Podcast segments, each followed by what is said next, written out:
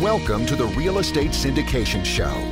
Whether you are a seasoned investor or building a new real estate business, this is the show for you. Whitney Sewell talks to top experts in the business. Our goal is to help you master real estate syndication. And now, your host, Whitney Sewell. This is your daily real estate syndication show. I'm your host, Whitney Sewell. Today, our guest is Joe Robert. Thanks for being on the show, Joe. Dude, I appreciate having me on this beautiful day. Joe grew up in the Philadelphia suburbs and has been a lifelong entrepreneur who started in real estate in 2001 at the age of 19 and has invested in over 100 residential properties and 40 commercial properties. In 2011, one of his private investors led him to note investing, where he bought non performing mortgages from hedge funds and banks. Joe got in at the right time and acquired over 2,800 residential mortgages over the course of eight years.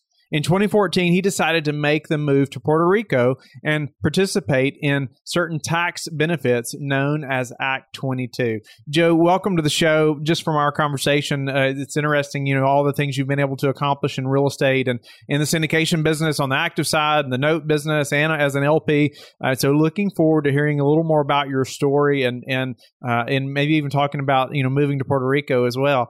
Uh, so, you know, get us started a little bit about just you know who Joe is, what and you know getting to where you're at now in real estate. Well, I appreciate having me on again, and uh, you know, it, it, all basically started. I would say back in in my teenage years, I started doing landscaping just to make money in the neighborhood and so forth. And you know, in high school, I didn't really want to participate. I didn't really want to be in school, and so I had the opportunity in 11th and 12th grade to be able to get out half days and be able to go to the technical school. And so I chose construction. And so that gave me the ability to be able to not be in high school all day. And from that experience, that led me to take those skills and start contracting work and landscaping. And that ultimately gave me experience to start acquiring real estate at 19. My first property that I purchased, I purchased outside of Philadelphia and I lived in that property and I fixed it up at the same time. So I was able to take uh, advantage of the tax benefits of living there for two years and exiting tax free, which I recommend to everybody. I think it's a great way to get started. So that was at 19. Yes, correct. And how did you finance that property at 19? Good question. I uh, had money set aside that I earned from doing landscape and contracting, and I had gotten some borrowed money and assistance from my mom. You hustled and made it happen, is what it sounds like. Correct. And I think it's that uh, contracting experience and doing it yourself that allows you to be a better manager later on. You know, I mean, it's kind of like the, uh, as they say, like the architect and the builder. The architect can draw things, but if they're not familiar with how to build, sometimes it doesn't line up. So, become a better real estate asset manager. I think it's better to be knowledgeable about how things work on the construction side. For sure. Okay, so moving forward, like okay, you did that property two years, you've you've sold it. Um, you know what what were you an entrepreneur still at that time and still doing this house, and then moving to you know your syndication business as well. Yeah, correct. So I would say, you know, mostly this is in my 20s. So mostly in my 20s, I was only investing in residential properties. At that point, I kind of led, uh, had my mom lead me, and we started investing in real estate in the Outer Banks. I mean, this is kind of before the whole time of the internet all exploding. So, you know, many people, you know, a lot of my friends were not investing in real estate. So you didn't have that type of network. So I was investing in real estate there. We did some small land subdivisions. We did some fix and flips. And ultimately, you know, the market changed in the 2000s and we had the big crash. And so from that experience, um, I've learned a lot of lessons. And that is don't be over leveraged and tr- don't have a lot of assets on your balance sheet that don't produce cash flow to sufficiently cover the debt. Those lessons I learned in my 20s, I am very glad that that happened because I think we all as human beings learn from our own pain, even if we listen to other people. So I'm very uh, grateful that I was able to go through that. And so that ultimately led me to starting to invest in the Philadelphia area in the uh, early, about 2010, 2011. And it was a, a, piece of property that one of my private lenders were lending me on that I heard about the uh, note investing. And so I attended the meetings and started purchasing notes. And then at that point, we decided to do our first uh, official raise, you know, to do a syndication at that point for buying a pool of mortgage loans. And our first raise was a million dollars. And I think, uh, you know, it, it was very interesting to say the least. So how how did that raise go? What are some details about that one? You know, your first raise had to be a million dollars. How did that go? What was the timeline, and who were these investors? the, all the investors that came in there were all investors that we established relationships locally through the real estate meetups. And so I would say the biggest challenges of doing your first raise is usually if you don't already have an existing network is actually establishing those connections and building a trust factor for a period long enough that they feel comfortable to come in and invest with you. So, you know, locally, we always attended all the real estate meet, uh, local meetings. And from there, we were able to establish relationships that ultimately led to be able to raise that first million dollars. But the other challenge we have is I think it's much easier to think it's easy to raise that million dollars from the people. And then when you actually go and do it, one of the biggest struggles is it's harder than you ever think. Definitely, De- especially in the beginning. What were a few of those challenges that you experienced? How did you overcome them? I would say a few of the challenges that we, you know, mostly uh, faced was the ability to actually be able to raise the full million dollars. I mean, that was really, I mean, you know, we didn't come from a background of uh, high net worth relationships or a family with lots of money.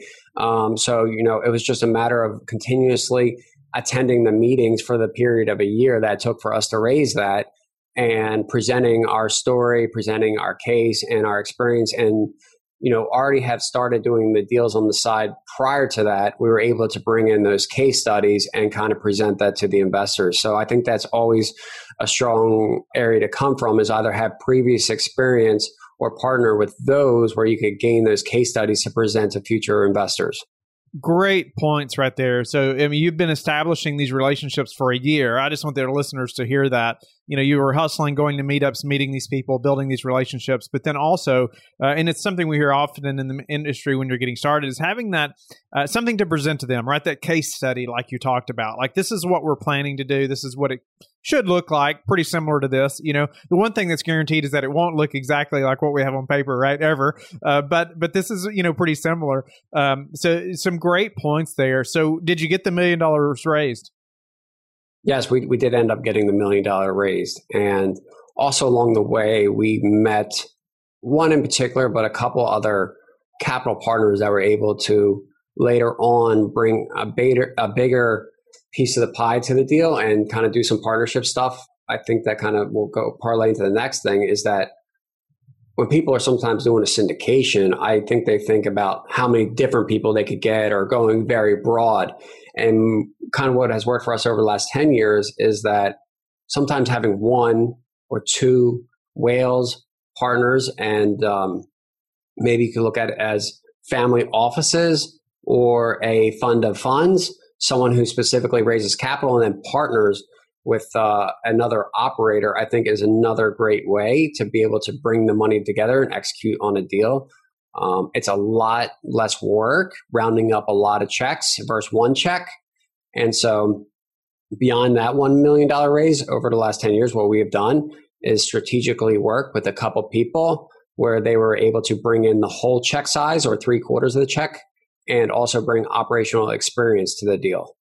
So, speak to that just a little bit there in detail before we move on. As far as the difference in uh, just that relationship, you know, there's there's many different t- you know things there uh, as far as working with a family office, you know, on a project and and uh, you know some of the ownership there or who has control, things like that, versus you know having a list of twenty investors.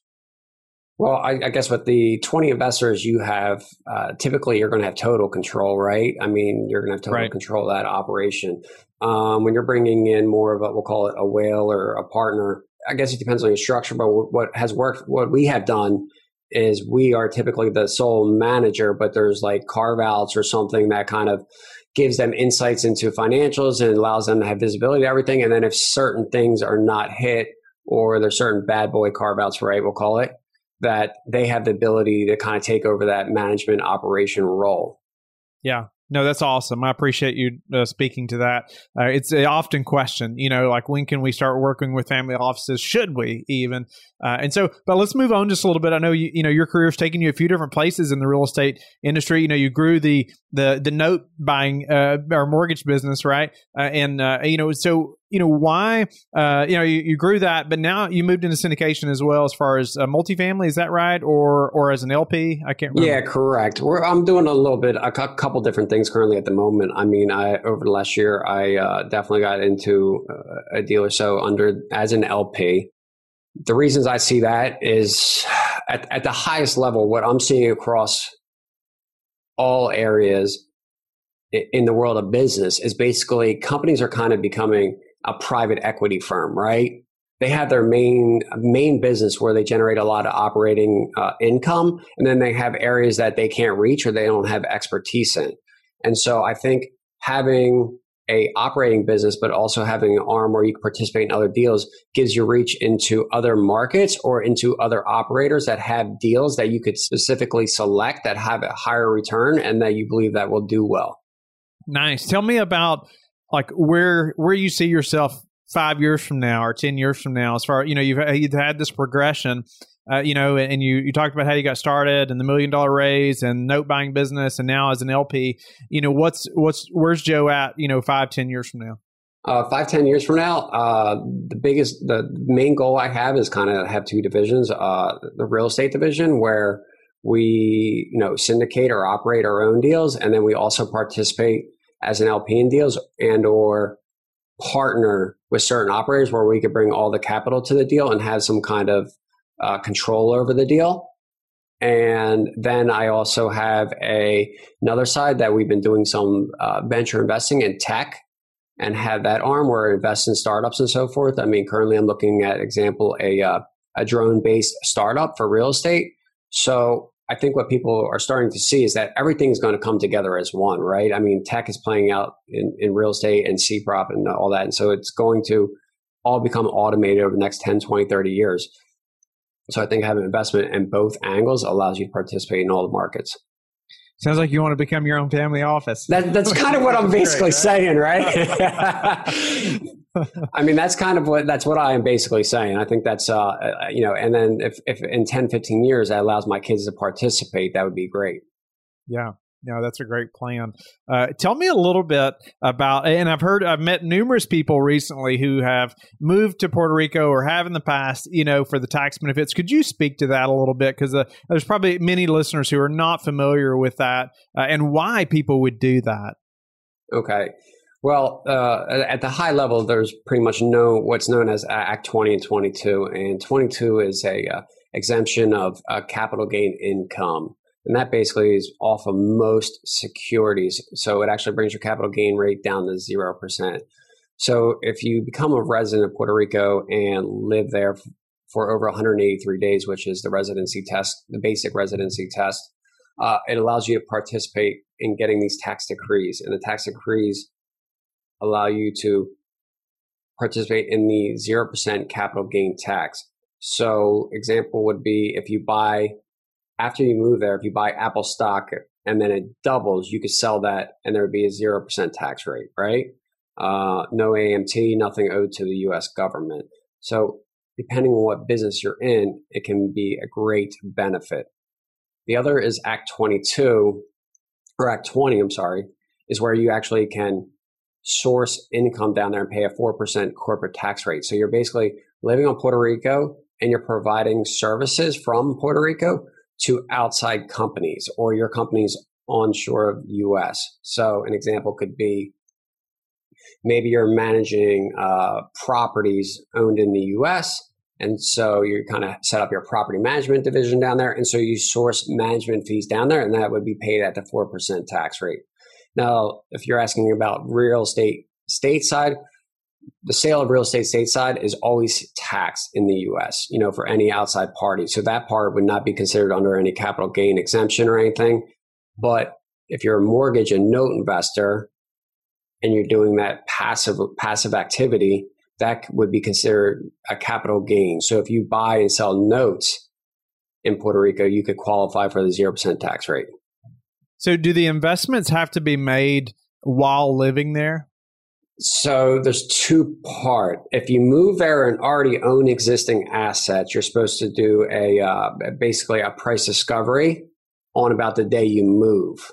Mm, okay. So it's much easier to acquire those assets or securities after you move there because there's no price discovery. But if you already own existing, uh, you'll do that when you move there, or you pro. Some might tell you you actually prorate the income. So, an example is if you own a asset for uh, one year before the move, and then you sell for one year after, you prorate 50% allocated to the U.S. federal return and 50% to the Puerto Rico. Okay, no, that makes complete sense. Yeah, I just I wanted you to highlight that just a little bit because I've I've heard more and more people talk about you know moving down there for those benefits, uh, and I can see why they you know potentially want to do that. Uh, I'm not sure it's for me or my family, but uh, uh that is, I guess, that's the next thing. I mean, uh, people always ask me. I go, listen, you, I can't answer it. Uh, I can answer it on a broad base because everyone in life has a different experience. I have other couples that uh, you know lived there for a handful of years and they moved back. And I had one buddy that went back to California. You know, he's paying like a fifty percent tax rate, and he's like, he just wants the quality of life that he's in California. His wife wanted, and the uh, accessible, you know, to amenities, hospitals, and so forth, and living out there. So, I would like to say that doesn't fit everybody. That's something of interest that you should always go down there and at least hang out for a month or two. I think uh, there's a lot of great benefits, and it depends on you know maybe your marriage and your, if you're single or whatever. So, Joe, what's been some challenges, or maybe even the hardest part of just this syndication journey for you?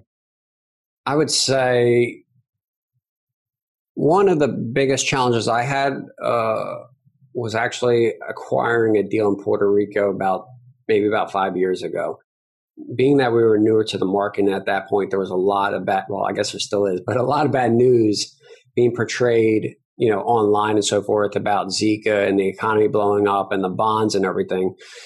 We decided to participate in a commercial REO offering from a bank through one of the broker relationships that we had. And uh, we utilized a local analyst there, which I always kind of recommend. It's a great way to a great way to underwrite deals is to outsource to an analyst that is familiar with that local market and has experience. And we ended up getting awarded that deal. And when we went to talk to our, you know, one capital partner that we were working with at that time initially, he was uh, very thrown off and didn't want to do the deal. and so we were kind of uh, a little worried about being able to execute that deal you know, with persistence and kind of giving up more equity and, you know, better terms available, we were able to do that. I think that was one of the biggest challenges that I've had. I haven't had any great problems or anything over the last 10 years. What about uh, how, how do you prepare for a potential downturn? I would say that over the last 24 months, we have participated in a lot less deals. Based on my experience in the 2000s, you know, uh, quite a few assets that we had, we actually were selling off in 2017, 2018 and have minimized the deals to a point where our outstanding debt, you know, can be managed through a downturn. So I that's I guess based on like if you did a sensitivity analysis is you know if you have a certain vacancy or certain uh, lack of cash flow in whatever deals you're in, can it be covered in a downturn? While that's working well, maybe that leaves deals on the table though. What do you predict to happen over the next, say, six to 12 months in the real estate market? I'm like 50 50. And, and the only reason I'm 50 50 is, in the aspect is the Fed is kind of printing whatever they want to do to prop things up and, and creating laws or moratoriums that is kind of saving everything. So without knowing how far they will go, it's kind of a hard prediction to make because in the beginning of the year, we all thought we were going to see deals galore in about a year because of all the forbearances, mortgages, commercial, and everything. But with everything being propped up, I think it's a hard position to make a uh, you know a forecast. I would just say what I'm currently doing is minimizing how many deals we get into until we get past that point. And if I miss opportunity, that's okay for me too. Um, because I think there's also a part that says the economy is doing well and there's a lot of liquidity in the system that can keep the things going for another few years. Considering the Fed also announced that they want to leave the interest rates basically where they're at for a few years kind of uh, leads me to believe that you know cap rates will stay compressed and rates for financing is going to be cheap, and that's going to drive sales ultimately for cash flow for investors. Joe, I believe anyone that's successful in this business and most businesses has to have a high level of self discipline. How did you gain such a high level of self discipline? By the by uh, the losses.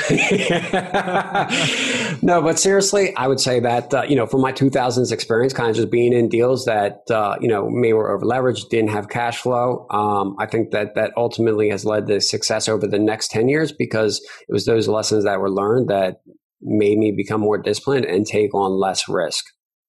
Do you have a daily habit that you're disciplined, uh, you know, that helps you, uh, disciplined about that helps you achieve success? Uh, what I've been doing is basically I got like, uh, you know, this little, this yellow sticky here and I put about three or four things on there and, uh, I've been getting up. I'm hitting those three or four things at least for the first few hours and getting those done because sometimes uh, after the after the first half of the day, I seem to uh, not be as well focused. So I leave more phone calls, outreach, and different things for the afternoon and get those three hard things pushed out in the morning because that's my best time of the day. What's a way you've recently improved your business that we could apply to ours? I would say probably at the highest level, I mean, it's just software, right? I think, uh, you know, software can drive people crazy in choosing one, but I think when you pick the right software, you actually can make things uh, more run more smoothly. So whether that's a, a project management software or investor communication, I would say that's probably number one. I mean, and also, uh, you know, just building out your processes. What's a, a software that you've used for building out your processes?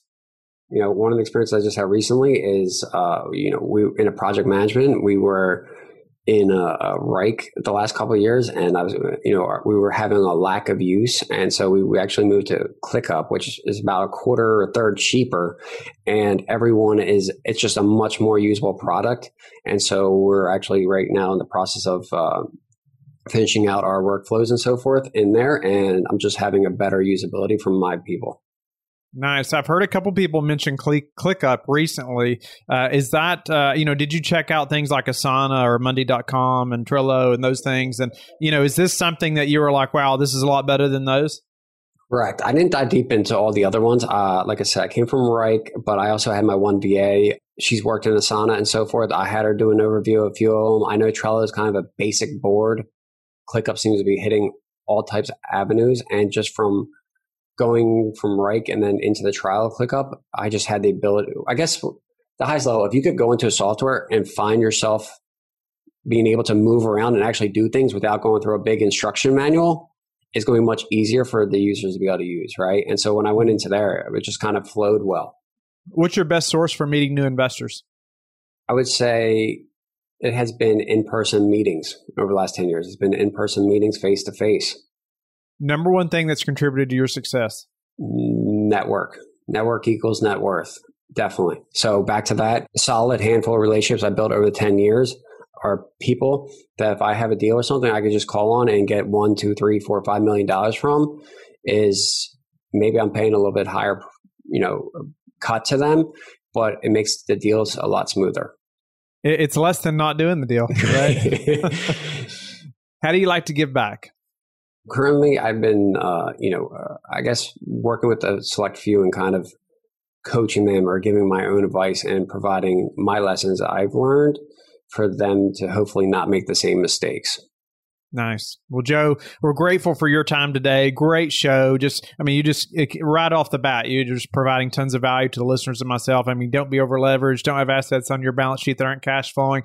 Uh, you know, there's numerous things that you mentioned there. You know, now you're you're an LP. Just talking through your process in the, in the mortgage buying business, but then also even living in Puerto Rico and the benefits of that, uh, and and who that might be for and who not. Uh, but uh, and just some challenges that you experienced raising that million dollars. You know, right off the bat, and and even documenting these processes processes and whatnot. Uh, Joe, tell the listeners how they can get in touch with you and learn more about you.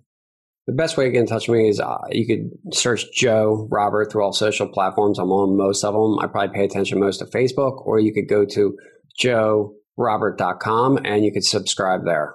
Awesome. That's a wrap, Joe. Thank you so much. Thank you, Whitney, for having me on. I appreciate it. Don't go yet. Thank you for listening to today's episode. I would love it if you would go to iTunes right now and leave a rating and written review. I want to hear your feedback. It makes a big difference in getting the podcast out there. You can also go to the Real Estate Syndication Show on Facebook so you can connect with me and we can also receive feedback and your questions there that you want me to answer on the show. Subscribe too so you can get the latest episodes. Lastly, I want to keep you updated. So head over to lifebridgecapital.com and sign up for the newsletter. If you're interested in partnering with me, sign up on the Contact Us page so you can talk to me directly. Have a blessed day, and I will talk to you tomorrow. Thank you for listening to the Real Estate Syndication Show, brought to you by LifeBridge Capital. LifeBridge Capital works with investors nationwide to invest in real estate, while also donating 50% of its profits to assist parents who are committing to adoption. LifeBridge Capital, making a difference, one investor and one child at a time. Connect online at www.lifebridgecapital.com for free material and videos to further your success.